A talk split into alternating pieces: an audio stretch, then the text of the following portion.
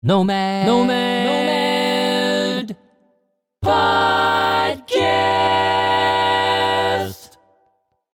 Welcome to Nomad Podcast. I'm your host, Sean Tierney, and today we're talking with Eddie Contento.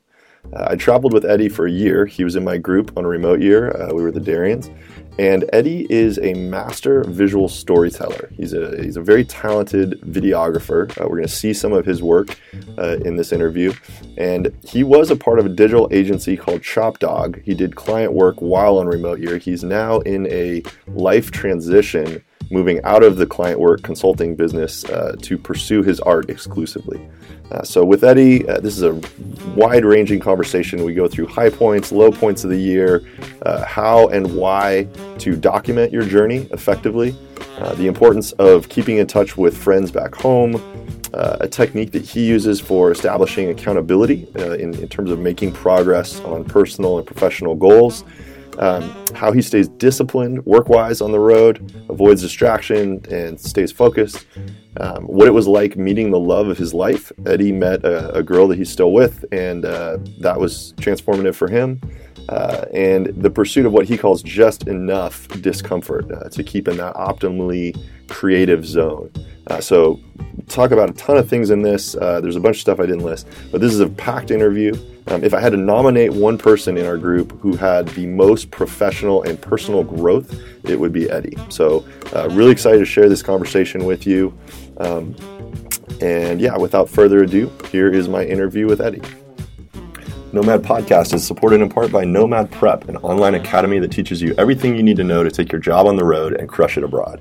Enroll today at nomadprep.com slash podcast and get your first four days of training completely free. Nomad Prep. Take your job on the road and take on the world. All right, Eddie, welcome to episode three. You are the third guest on the Nomad podcast. Happy to be here. Sorry I can't be there in person. yeah, I know. We were going to do this interview while you were here in Lisbon and then just like go into the sound booth around the corner. And yeah, I thought that's what you do with Trevor. Then I realized that the phone was different, different pattern. So you guys weren't actually together. I was like, are they sitting next to each other? yeah, nope. He was in Bali. Um, all right. Well, so this is a tough one. I don't even know where to start because like we traveled for a year together. So obviously we have a lot of, uh, you know, history and context. Um, yeah. I just figured let's start with like, what were you doing? So you did remote year. We were in the same group, Darien. Um, like context for the people that don't know, like I said in one of my videos, Eddie was like everyone's little brother. Like that's kind of like, I think that was my Cordoba video, but uh, it, no, really, like I mean, myself included, I just felt like you were like a brother. So um, but let's let's let's roll back prior to remote year. So tell me, what were the circumstances that led up to you doing remote year? Yes, so I had been I basically worked remotely my entire working career. I started an agency when I was 18 with a few friends, and it grew pretty quickly. And I never really I, I did like I had like a three month stint working in Cirrus just to make some extra money while we were trying to build a product. But that's like the only real experience I have not working or yeah, not working location independent. So um, I would always just work for my parents' place because I was like 18, 19. Like I didn't really have any experience anywhere else. I didn't really have any like definitive plans to go anywhere. Or my my whole focus was from like 18 to 22 was just work on the business and be close to my my team. And I think in the beginning it definitely was necessary. And then we started to grow up and then I started to question things like, why am I working for my mom's couch when I could be literally doing this from anywhere? I had started to make a little bit of money and save some money, and I, I really wanted to explore that. Um, I was I was dating a girl at the time who coincidentally and not coincidentally also got a remote job. Um, so we were like, let's just travel the states or just travel and work. And we started this little thing called Vagabond Voyage, which is such a stupid name, but such a great like idea um, and this was, I actually was unaware of this culture of remote workers. It, it, just seemed like common sense to me that I would do this from anywhere else. And I didn't know that there was this like subset of, of, of employees or, or of entrepreneurs that do this all the time. So when I started researching about different things like, um, you know, different items I would need traveling and working and different ways to find, you know, solid Wi-Fi or like places I could sleep for free in the car or whatever, like I started finding out all of these other uh, these other things about digital nomadism.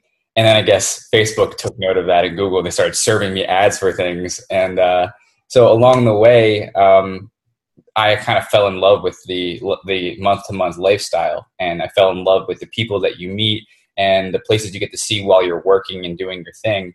And I really wanted to continue doing it for as long as possible. And then so towards the end of my four months traveling with my ex girlfriend, um, we were going through this like tension period of like I wanted to keep traveling and she wanted to kind of post up somewhere.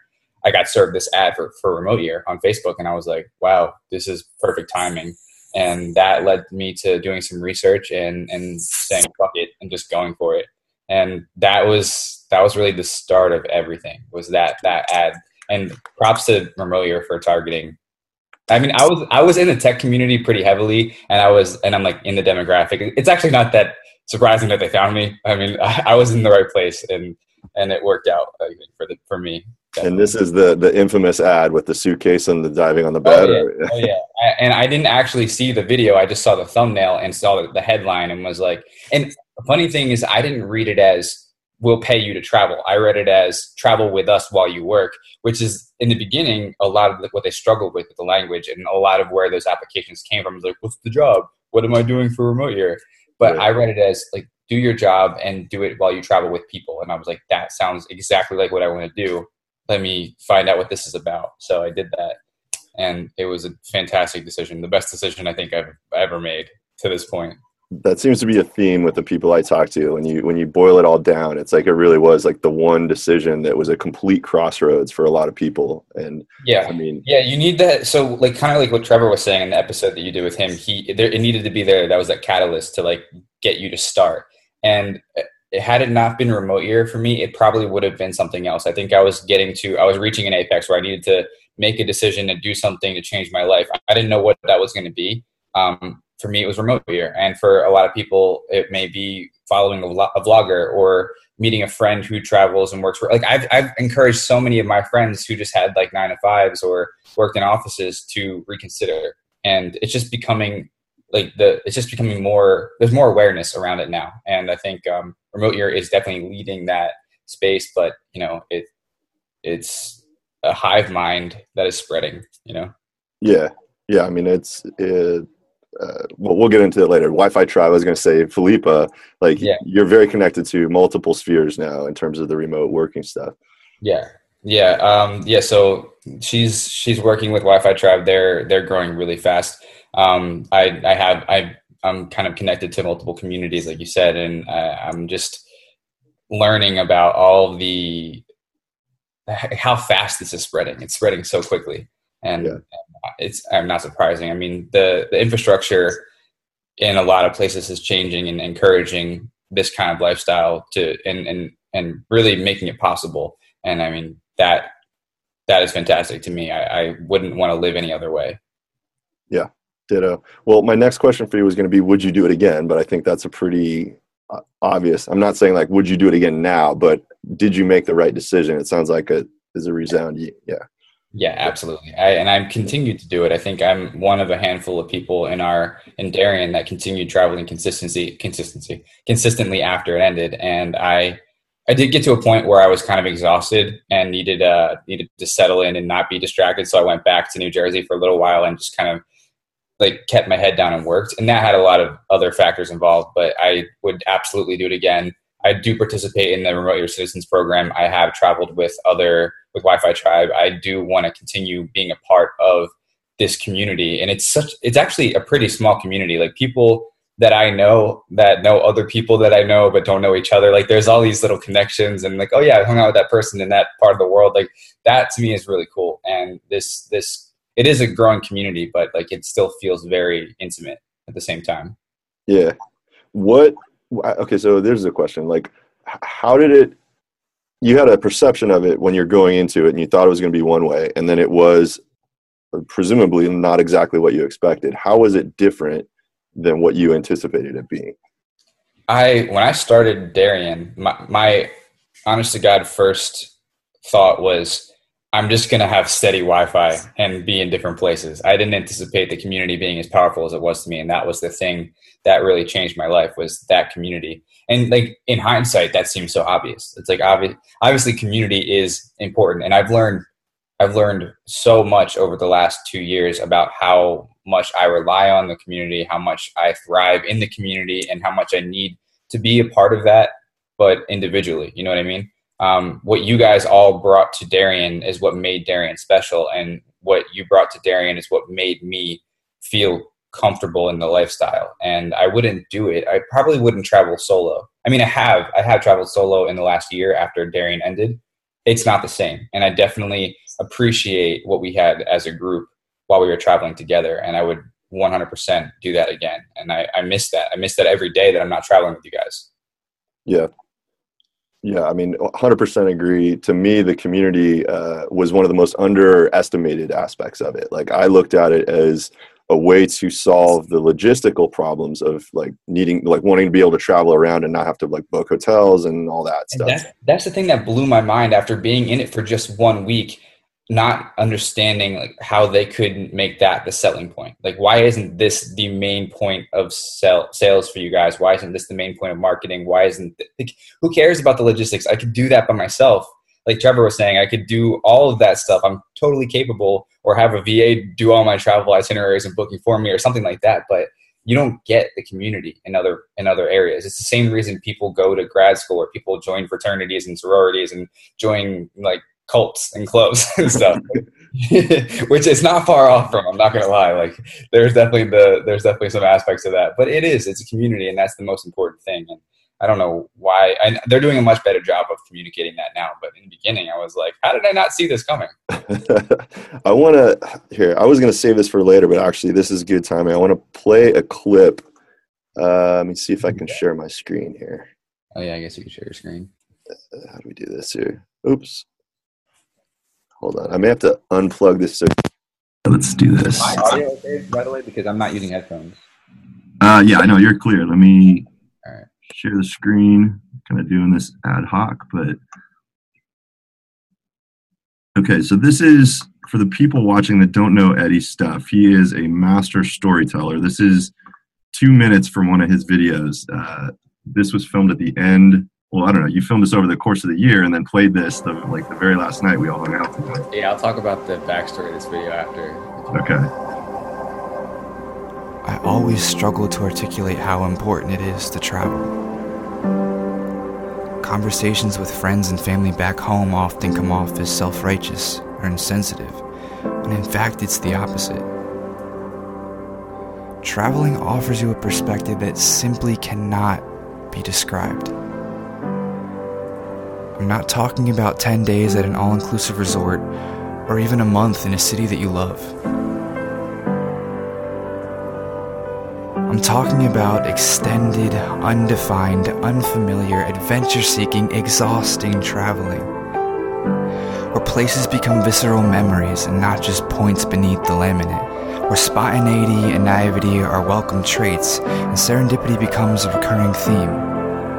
For 12 months, I spoke of these lessons and I preached about how imperative it is that everyone sell their shit and see the world. But it wasn't until I sat down to write these final words to you that something occurred to me. It's not about traveling at all, it's about uncertainty. It's about uprooting, starting fresh. It's about liberation. It's about embracing the unknown. Whether we were aware of it or not, it's about the pursuit discomfort because it's that discomfort that results in an emotional vulnerability. And it's that vulnerability that forces us to open up, to face our fears, and to grow. A constant theme of this year has been opening up to you, to new cultures, new ideas, new experiences, to my purpose, my why. It has been about growing up. In 12 months, I've seen 21 cities Let's across. Stop it there. Tacos, tacos, tacos. Yeah, um, it's, it's crazy. I don't really, I don't really watch that video that often, but I, you know, that that, that video to me, it still gives me goosebumps, and I will never forget. Um, you you turned the camera on the crowd that was watching the video when that happened, and I just thought, I, it, like that video of us watching the video was that is something that I'm so happy that I have because I like how how often am I ever going to get a chance in my life to to see how something I made impacts people live, right? And like it was such a horribly lit, like terrible video, but to see you guys react to, to watching your lives unfold over the course of a year in about five minutes was and like I knew I knew literally from the week before I left for remote year when I had recorded the first vlog what I was going to do. I just didn't know how it was going to play out or how it was how the story was going to unfold or I didn't even know if I would make it through the whole year before I left. And um, I just had this vision in my head of this of I had this vision in my head from the week before we left of that moment where I had the camera on you guys uh, from the very beginning. And I kind of knew throughout the year it was going to be hard. People were going to be frustrated with me always with my camera. There was going to be a lot of like struggle with editing for me because I'm like so slow at it. Um, and it didn't matter because it ultimately came to fruition in that last couple days. Like I remember last minutes. You were you were working on that. I was working on it on the bus on the way to the dinner. I was working on it throughout the dinner while people yeah. were like eating and mingling and enjoying their last moments together. I was like, I need to make this happen. Yeah, like I I struggled so hard to get that video together so I could watch you guys watch that back, and it was so worth it. And the all the moments that that we have, like that is the most documented year of my life and it is the most important year of my life and it and it just goes to show like what the what how important it is to document things how important it is to uh, look back at them and appreciate them and and it gives you uh, it gives you an understanding of how much you've grown you know and i in that in the script i say like it's not about traveling at all because when I started writing the script in the last couple months, I, I was working on. I had this like basic idea in my mind, like, yeah, traveling is very important. I'm going to tell people about how important it is to me, how much it changed my life. And in the two days before that um, video was done, and before our, our farewell party, I realized like it has nothing to do with traveling. It has nothing to do with remote years, infrastructure. It has nothing to do with the places that I went to It has everything to do with being with you guys for a year and being part of that community. And that was the most important thing to me. And that was the lesson that I learned the most. And being in that state of discomfort with a group of people that was experiencing it at the same time, that was the most important thing. Well, you had said something in one of your interview, like so. Ask pre-interview questions to you know help craft some fodder. Uh, you said, "I feel most inspired with the right amount of discomfort." What yeah. is the right i mean i love that phrase but what is the right amount of discomfort? Where at what point are you just overwhelmed and it's it's not productive anymore? Well so uh, there's a couple examples of of both sides. So like being in new jersey not enough discomfort. Like i wasn't growing. I plateaued. I didn't have anything pushing me to to question myself or question my my trajectory uh, or the vector that i was on. Um, being in being on remote year for the first month was kind of uncomfortable for me because that was my first time being part of a community like that because I didn't go to college. I've never really been in a club of any sort. Um, that was my first experience being surrounded by people and being kind of on the same mission in a way. Uh, and that that was a little uncomfortable for me, but for the best for the best reasons. And then just being in places like like Rabat, Morocco, where like physically it's uncomfortable um, mentally it's uncomfortable because the, culture culturally it's so different. That pushed me to feel something feel empathy for a, a, group of people that i probably wouldn't have had that same experience with otherwise. And and pushed me to just have empathy for for people in general just more so. And that discomfort was really really important um, too much discomfort is when I can't get my work done and there are things in my way uh, that are that are mentally uh, impairing me from completing the things that I want to complete or making the things that I want to make. And I, I only experienced that once or twice throughout the year, and that was because of relationship things or because of like losing family members or um, you know it's it's hard to be separated from the people you're close to when something like that happens, and that's uncomfortable and that's not something that you really that's not a, a, that's not a discomfort that you really want or really want to learn the lessons about. You know, that that kind of discomfort is is a little bit too much. But um, just being in a state and like I'm in a state right now, dude, where I'm so uncomfortable, but just uh, at the like the precipice of like the right amount of discomfort where I just decided to leave the agency that basically afforded me all these opportunities that I started when I was 18 uh, to pursue a new direction in my career and to take on storytelling full time. And I'm so anxious and uncomfortable by that, and because there's so many uncertainties behind making that decision and and what follows it, that um, I just I'm I'm kind of hoping that I'm right in that a little bit of discomfort will help promote growth and not just like I don't know make me regret it. We'll see. Yeah, I don't know. what for what it's worth, when I look back, I, I, I try to live by like have no regrets. And so I think if like if ever I approach a decision, I think the one of the most useful lenses I can use to evaluate it is what will I regret more? Like, will I regret not having tried this, or will I regret you know having tried it and, and made a mistake? And uh, I think I think you're doing the right thing for what it's that's, worth. But that's so much easier said than done. Like it's easy to say like don't you don't want to regret it, so try it, and if you if you don't like it, then at least you won't have regret. But I mean, when when there's so many factors involved, like relationships that I built up to, for the last nine years, um, a lifestyle that I've become accustomed to, an income level that I've become accustomed to, um, people that when I leave this agency, people in my in the in the other agency are kind of relying on me, and it's like my full time thing now. And like there's a there's a lot involved in in doing that and feeling that level of discomfort.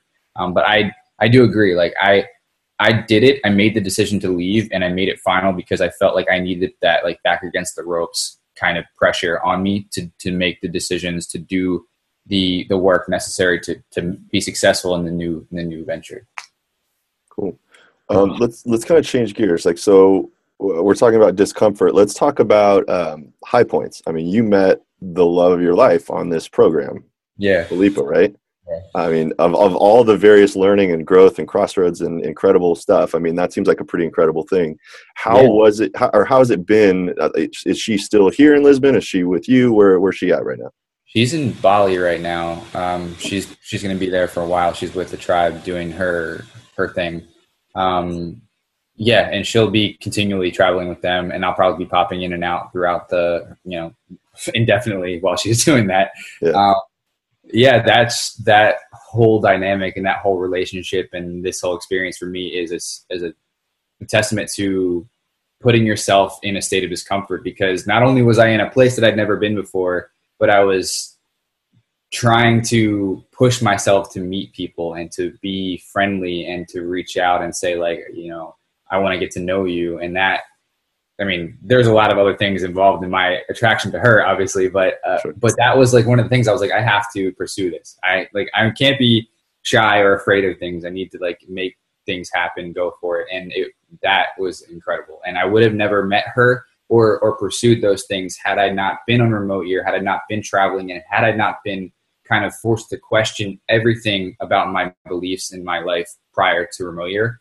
so being in that state, I was very malleable, right? I was I was in a state of like, why do I do these things or feel this way? And love was one of those things that I was questioning at the moment where I met her, um, and I felt like it was the right, it was the perfect timing because I needed to open up to those ideas again. I was very cynical and very closed off in a lot of ways. And being part of Darien being part of the community and experiencing other people's relationships and, and the relationships that I was building, I was starting to question my cynicism and that is something that is that is an incredible thing to to go through is to question your cynicism because like sometimes you you get that and you don't know where it comes from or you have never really thought about it. And when i started to think about it i started to wonder like why do i need to feel this way about a certain a certain thing?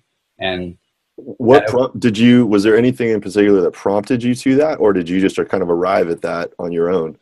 Uh, well mostly so when we started hanging out, she she and I started walking around Lisbon, just like randomly walking around every so often. We spent like one or two days just straight up walking and talking, and that those questions started to pop up into my head while we were talking. They were just really, really deep, meaningful conversations to me, and I ha- have to say, you know, thank you to her over and over for for making me question those things, but also at the same time, just because my life was in such a shakeup at the like I was living in a completely different part of the world, doing a completely different thing every day, uh, hanging out with a bunch of essential strangers that I'd only known for a few months. Like I was all already in a constant state of just questioning the norm, and that those two things together kind of forced me to reconsider my positions on certain things.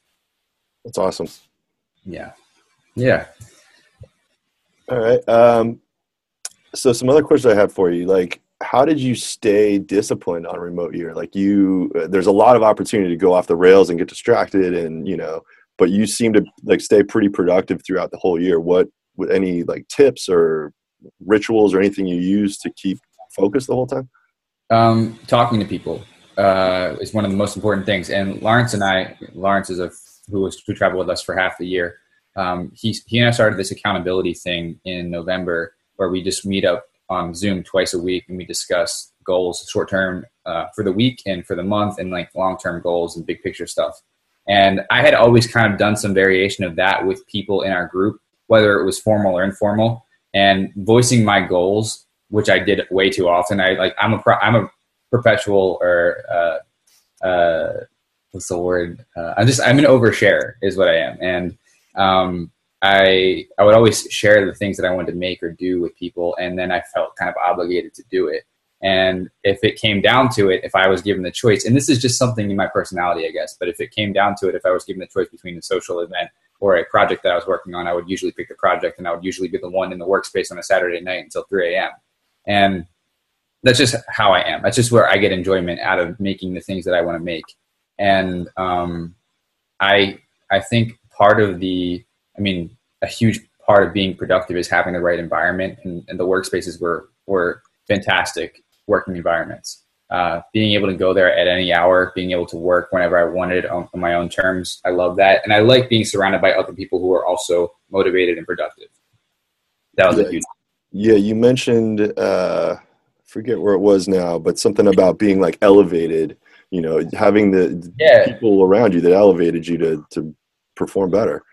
I don't really like saying it this way. When I but here in South Jersey where I was living for every like day up until I left um, to travel in 2015 uh, there are there's a it's like a tier that I was kind of at the top of I think in terms of productivity in my age group in my social circle. And I was always the one like motivating people I felt I felt locally. And it just my my network didn't expand very far outside of like the Philadelphia area, right? And even in Philadelphia, it was very, very small. Um, and then to be thrown into a group of so many different people, such a diverse group of people at different success levels, like people that were like millionaires and people that like had successful businesses and were starting their next ones, or people that were like like number one employees in their companies, like to be thrown in the mix there, I had no choice but to rise to like their level and to through the conversations, through the questions I was asking, uh, to understand what the possibilities were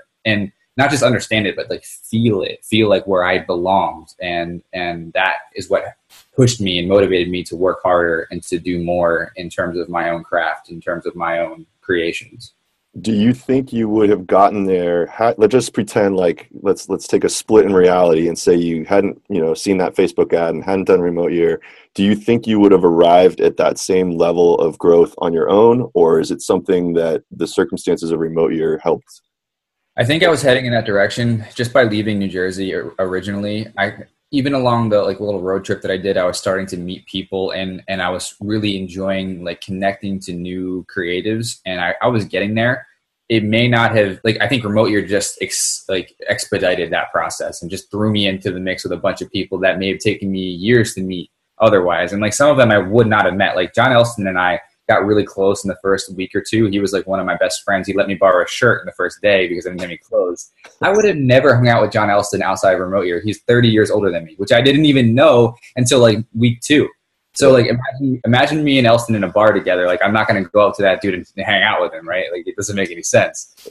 So that to me, like being in that environment with those people and this is a this is a thing that I, I talked about with you in the summer is like that year long commitment breaks down so many barriers right off the bat because you're like we're going to be together for a year i'm going to want to get to know you and make this thing work because it's a year, it's a long time. And when you don't have that year long commitment, sometimes you're not as inclined to want to break down those barriers as as quickly at least. Yeah, I mean, we were, I think, talking about that in the context of remote year is now putting out some experimental, like four month programs.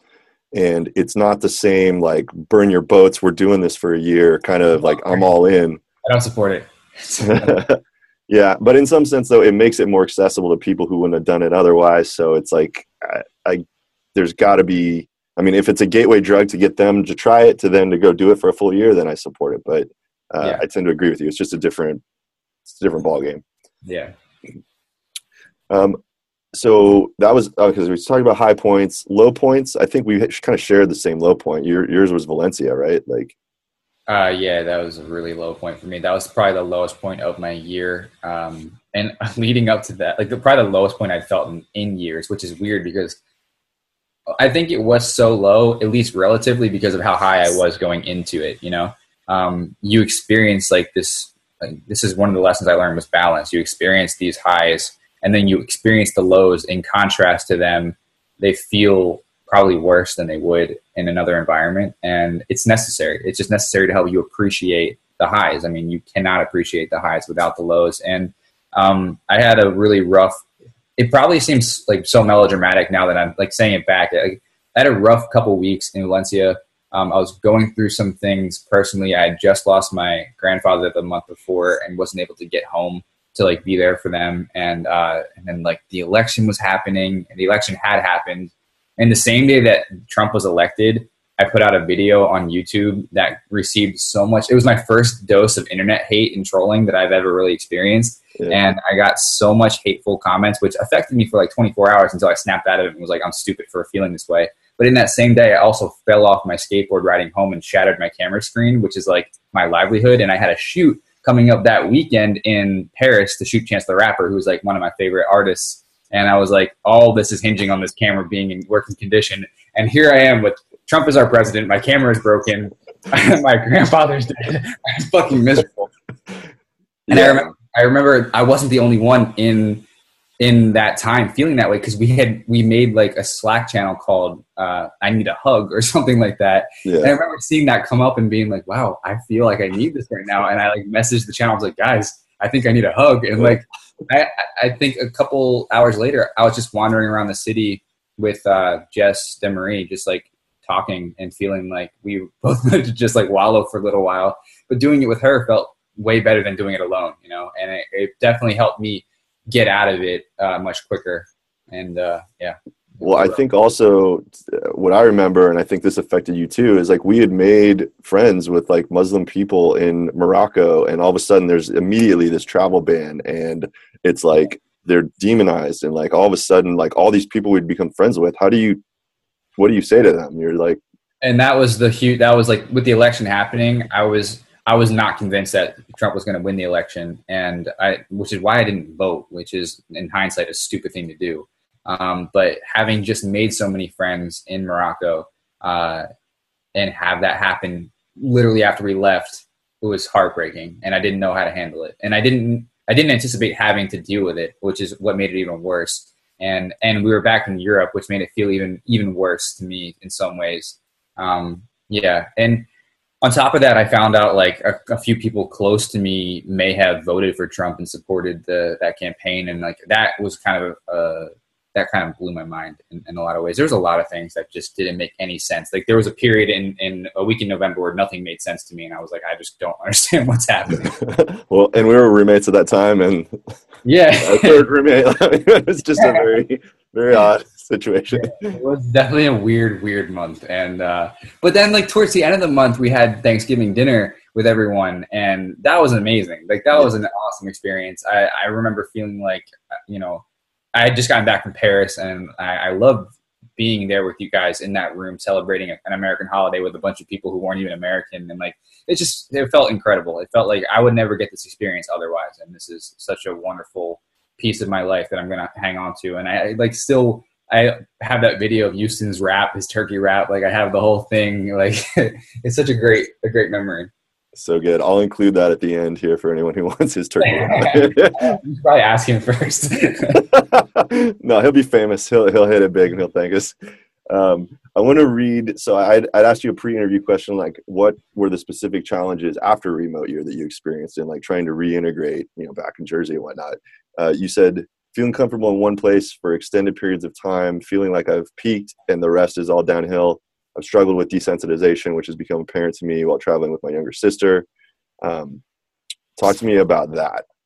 That is a the, like the biggest thing I'm struggling with currently is again cynicism that I've uh, I picked up. So I've gone kind of in the opposite direction where uh, I hate the word digital nomad. I don't like a lot of the stigmas around the culture. There's things about the lifestyle that bother me, and I also got really tired of constantly meeting people, which is something I never thought I would have said. Um, I at one point I got so exhausted from moving around that I just wanted to stay in one place and have a routine. And it was really hard to do that with new groups of people coming into Lisbon every day.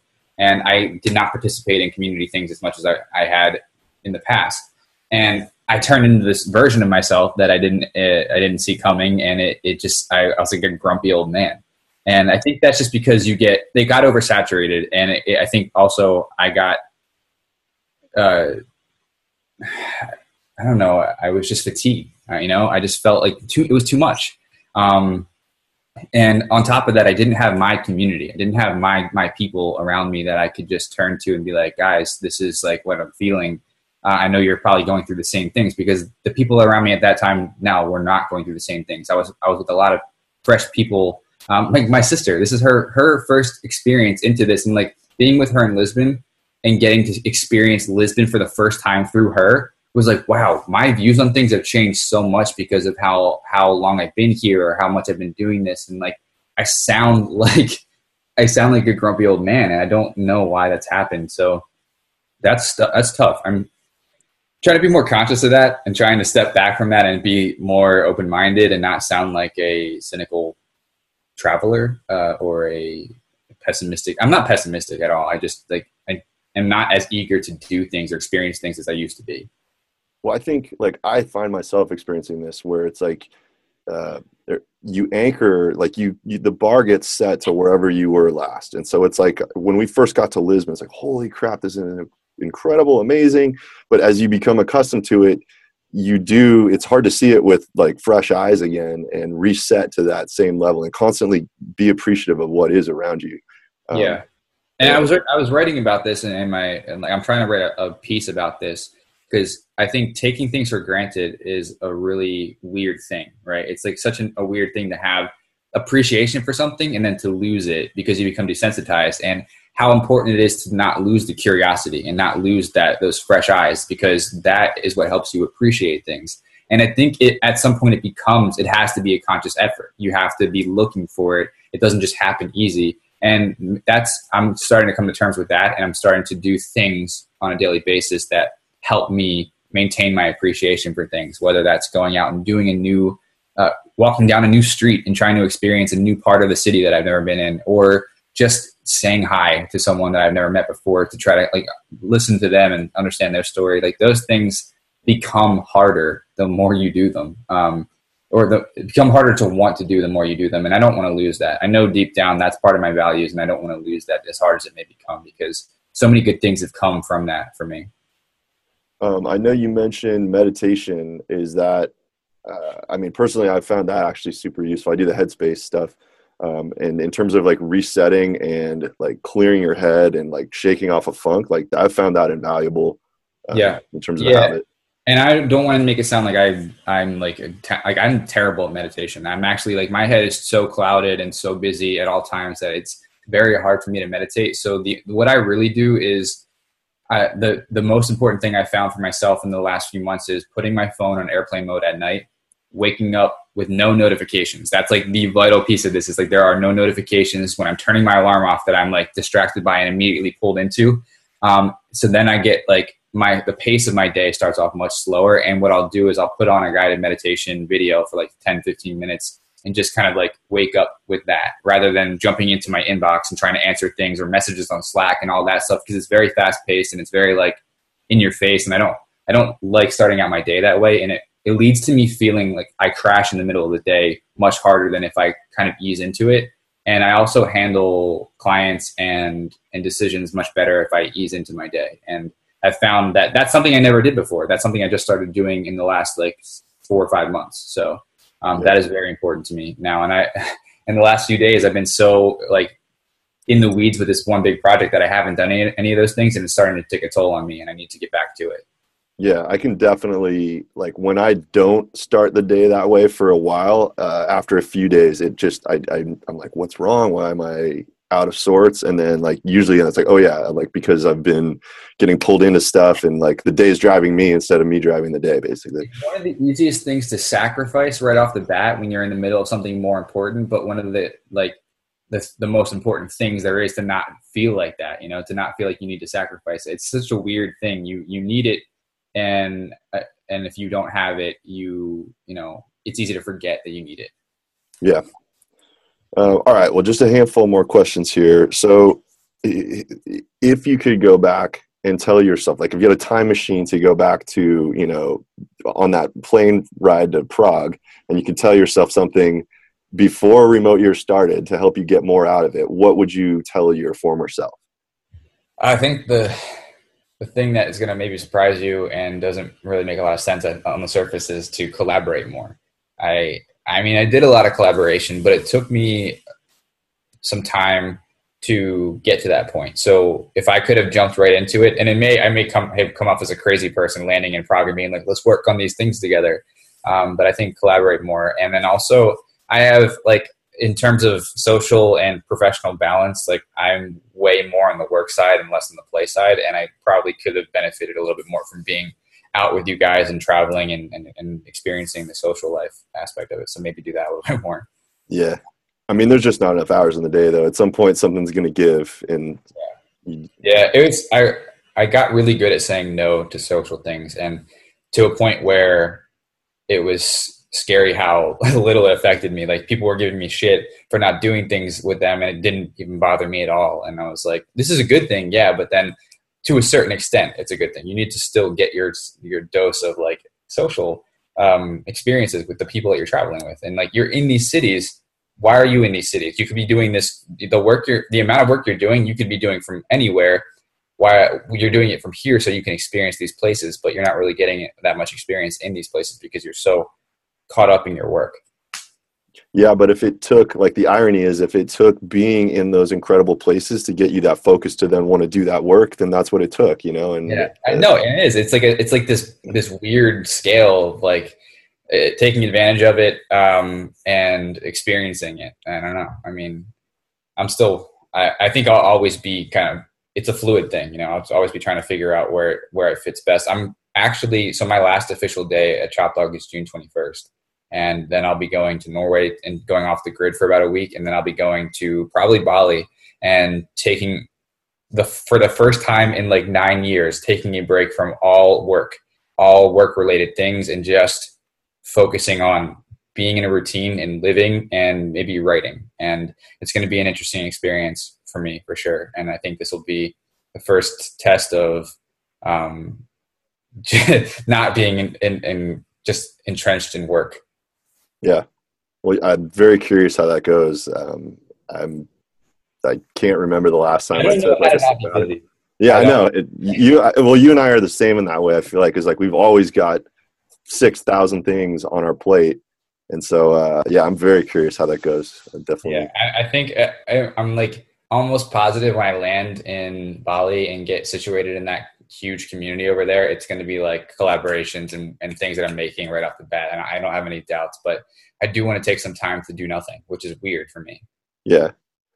I like that idea though of not setting out to f- push one thing that you have in mind now, but right, like create the void or a vacuum that will then, you know, once you truly unplug and unwire and just like write and be, that stuff will like eventually flow back into that space but you it's because you've created that vacuum at that point not because you're pushing something that you want to do you know? Yeah. Yeah i hope that this whole like uh because I'm, I'm two like two years two and a half years into this now i hope that like this isn't information that uh scares people away from wanting to do this or experience this or like i hope it's still valuable information because like at a certain point this could be I don't know exactly what your audience is, but at a certain point, this is like a realistic um, position to be in because I'm not forcing anything. Yeah, I mean, I honestly, this is the you're the third guest, so I don't know who my audience is yet either. But I, uh, I, I hope that it's people who are entertaining this. It's you know people that were like us two years ago that were on the fence, thinking, "Can I do this? What's it going to be like?" And I mean, my goal with this podcast is really just to like show it like it is. It's not all roses, but it's incredible. And, yeah.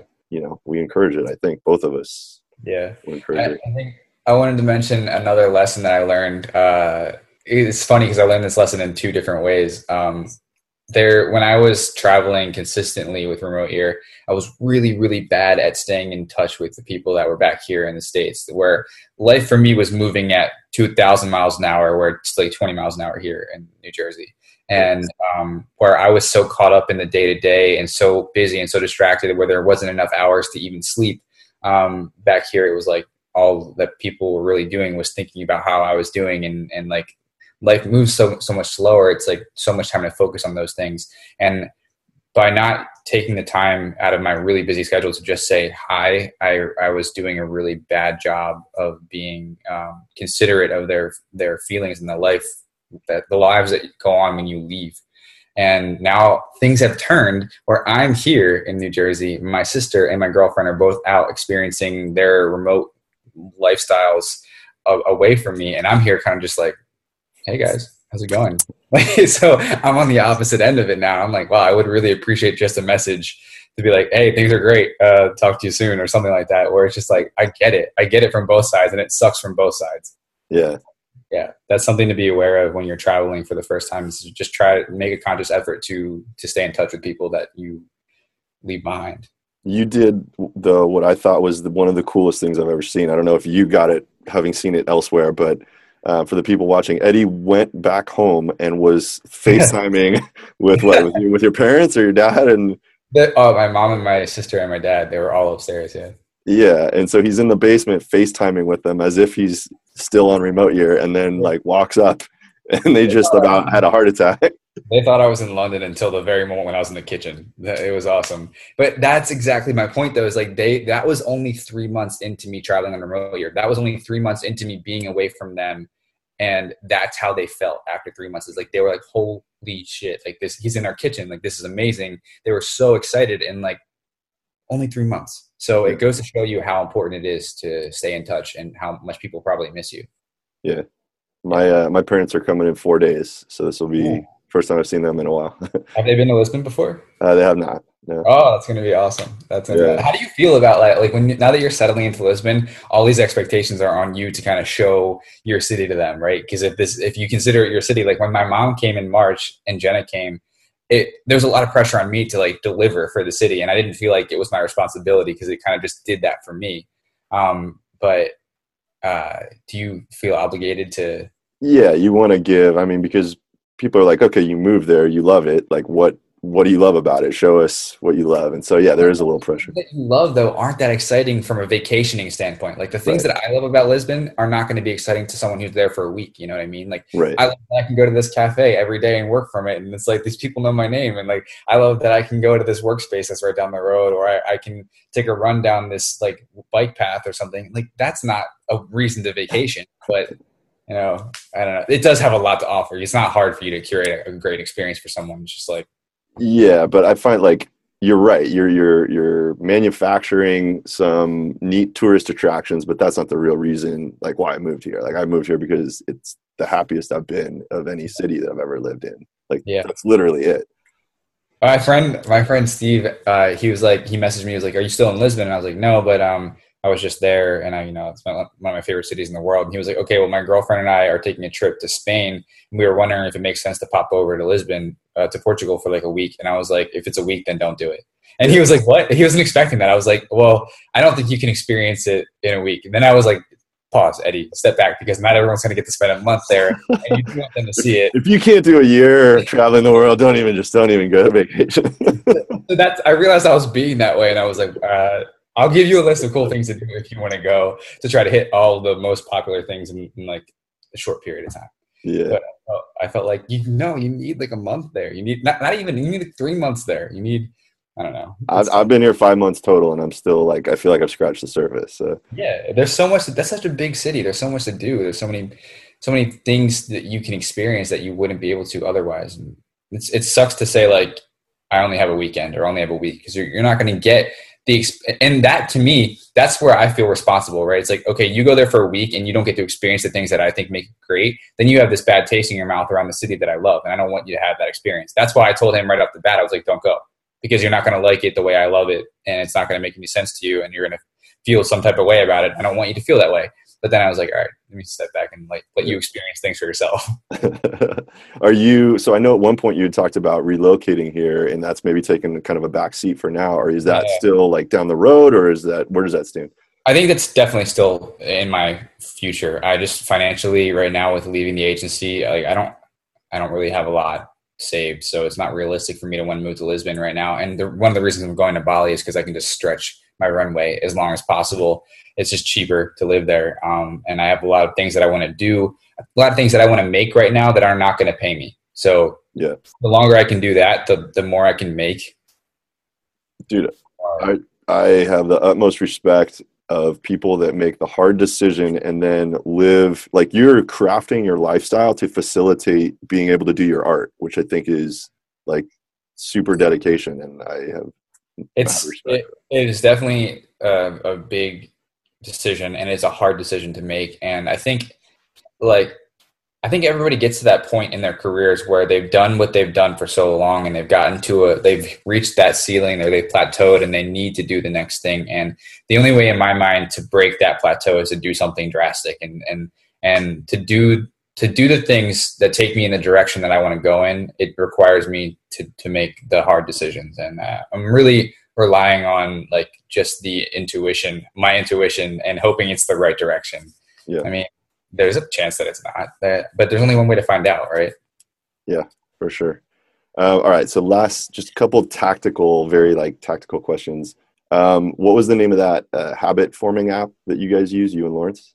Yeah, we use an app called Habit Share, which is really easy. The reason we love it is because um, it's just it's basically binary. Like you set a goal, and it's you did it or you did not do it, and uh, then it, you just share it with your people. So I Lawrence is my accountability buddy. He checks in, and if I don't do something, I mark it not done. He'll be like, "What's going on? Like, why do you need to reevaluate these goals?" Like we've done that a couple times where I've had a goal set and I didn't deliver on it any days. And it's like, do you even really want this? Like, yeah. do you want to focus your energy on something else? And we've, we've done that. We've had that conversation. So yeah, habit share. It's one word. Got it. Um, there's other ones too that I would, I would uh, look into that are very similar. Um, but depends on what kind of functionality you really need. Okay. I'll maybe get those links from you and I'll include yeah. them in the notes. Any other like mobile apps that you found that made your life on the road easier? Ooh, um, I cannot speak highly enough of this is a recent one of the AND.CO app for freelancers. Like fantastic for managing clients, proposals, contracts, um, and it's free now. Um, so it's it was acquired by Fiverr and it's free. Um, cool. Absolutely, AND.CO. Um, what else? Uh, I don't. I don't like Kindle. I, is that like my, my the apps that I use? Like I don't. I'm not really dependent on my phone um, and the apps on them. I do think that Habit Share is great. Um, Zoom is awesome. Um, yeah, that's that's really it though. Okay. I think Project Fi. If you're not on Project Fi and you're traveling consistently, I would definitely recommend Project Fi. Got it. That's the Google. Yeah, Google's, Google's carrier.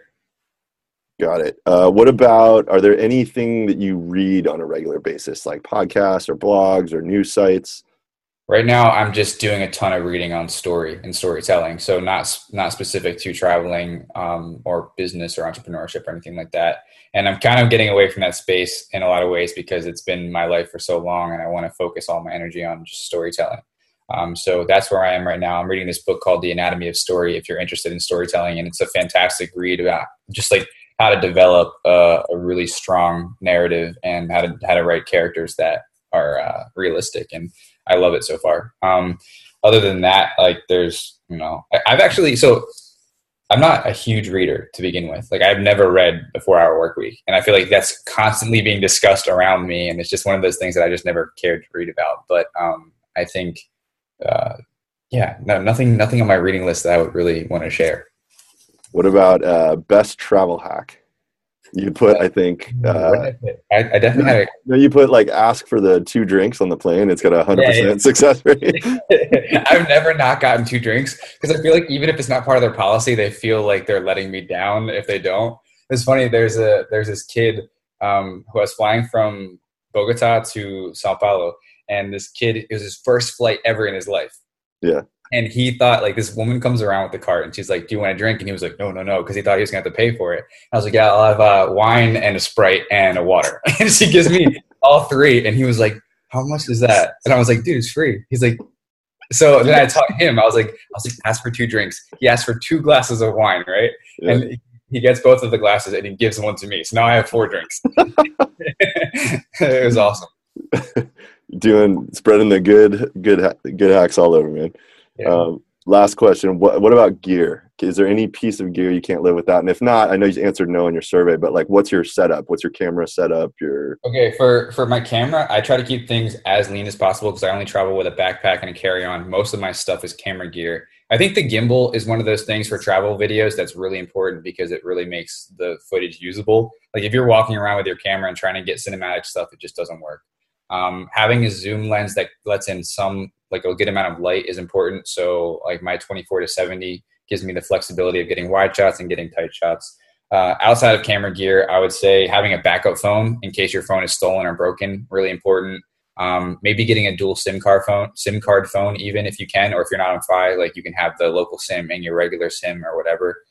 What else do I usually bring with me? If you can get a hotspot, that's really cool to have that around. I've got my, uh, I've got a data SIM only for my iPad, so I can use that. And yeah, that's pretty. Like I didn't, I when you the question in your survey, I didn't really know how to answer because I don't have like one item that I definitely always need with me. And honestly, I feel like people bring things that are unnecessary and swear that they need them. And like when I when we first started traveling, because if we weren't guaranteed kitchens, I traveled for the first five months of remote year with a mini griddle in my bag. An electric griddle. Dude, I swear to you, at the end of every month, I would find out wherever I stored this thing, put it back in my bag, and I would be like, this will be necessary next month. And then finally I got to Morocco and I was like, I've had a kitchen every month and there's never like any shortage of kitchen space, so I just left it behind. Is it a grill like meaning like a George Foreman type grill? Yeah. Like, Not like a folding, like a flat one that had, like it was like one pound maybe, but it fit really nicely in my bag. But it was so unnecessary. Like I never used it once. you didn't So cook one like one. griddle in an apartment in Morocco somewhere. Uh, I still think like Montre's Vitamix takes the cake in terms of like the largest single item that. I've never experienced that in my life. And since, like, I've never experienced someone he paid like the amount of money he paid to check that bag every every month was insane.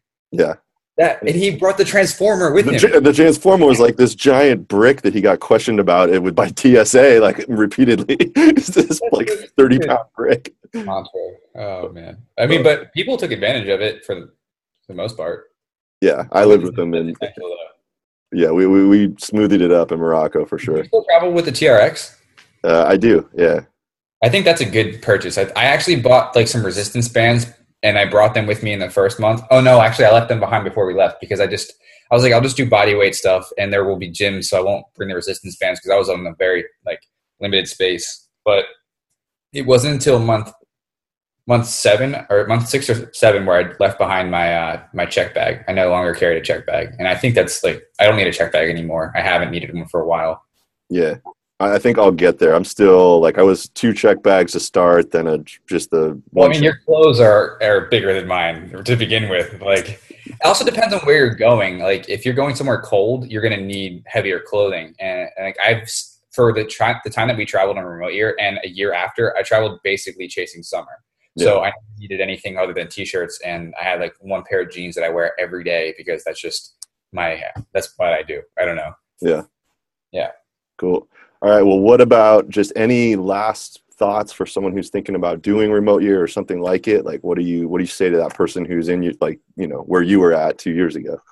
Um, I usually just say do it, um, but I, I want I want to say like do it and and document it because you're going to see a lot of growth happen in the time that you do it, and you're going to want the documentation, whether it's a daily journal, a weekly journal, a vlog, uh, just recording your phone calls to family members. You're going to see a lot of things change, and it's easier to look back. Like it's easier to, to appreciate when you have some form of documentation and, and some way to, to compare and contrast the way you were before. Yeah. I actually, uh, so the, the course that I ended up making, the Nomad Prep course, I actually devoted a whole day to what I just called memories preservation. And it sounded silly, like memories preservation, just take photos. But yeah. yeah, there's like strategies around journaling and like tracking your activities and all that stuff. Like you want to know how you progressed and what what you were like. Yeah, and I actually want to say to Nomad Prep, I like so Jenna, my little sister, she's just getting into this now. Like she's traveling for the first time alone in Peru for a month, and before sending her off, I made her take the course. I made her do it, and like a lot of great content on there, and she really appreciated the uh, just being exposed to things. Even even if like the information doesn't pertain to her, just being exposed to those elements of the lifestyle are really important. And I think the course content you've done a really awesome job of just curating the most essential stuff and then some. Awesome. Yeah. Yeah. Cool, man. Well, how do people that are watching, like, if they wanted to get in touch with you or like subscribe to your videos, like, what's the best? Where do you send people at this point?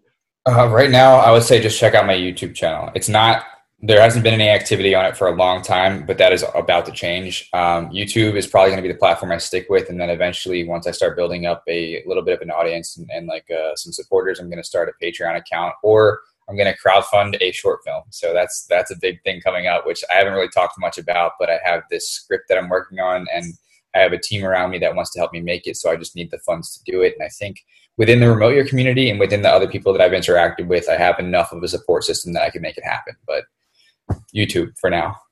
Awesome. YouTube.com slash Eddie Contento. All right, good deal. Eddie, thank you so much for being on. Uh, I will put all the links in the show notes here, uh, and yeah, man, safe safe trip to Bali. Good luck on unplugging, and uh, can't wait to see what you come up with on the art. Thanks, man. It's been a pleasure, and I'm sure I'll see you in September. I'll be coming around to, to Lisbon. So cool, man. Good talking to you. All right, be well, brother. All right, that was my interview with Eddie. I uh, hope you found it useful. If you have a question for Eddie, you can leave a comment underneath this video. Um, you can also now leave a video question. So you can use your webcam, uh, ask anything up to a minute long in video, and it makes it super easy to submit that. And then we take the best of those questions, round them up, and we're going to do a follow up episode with Eddie.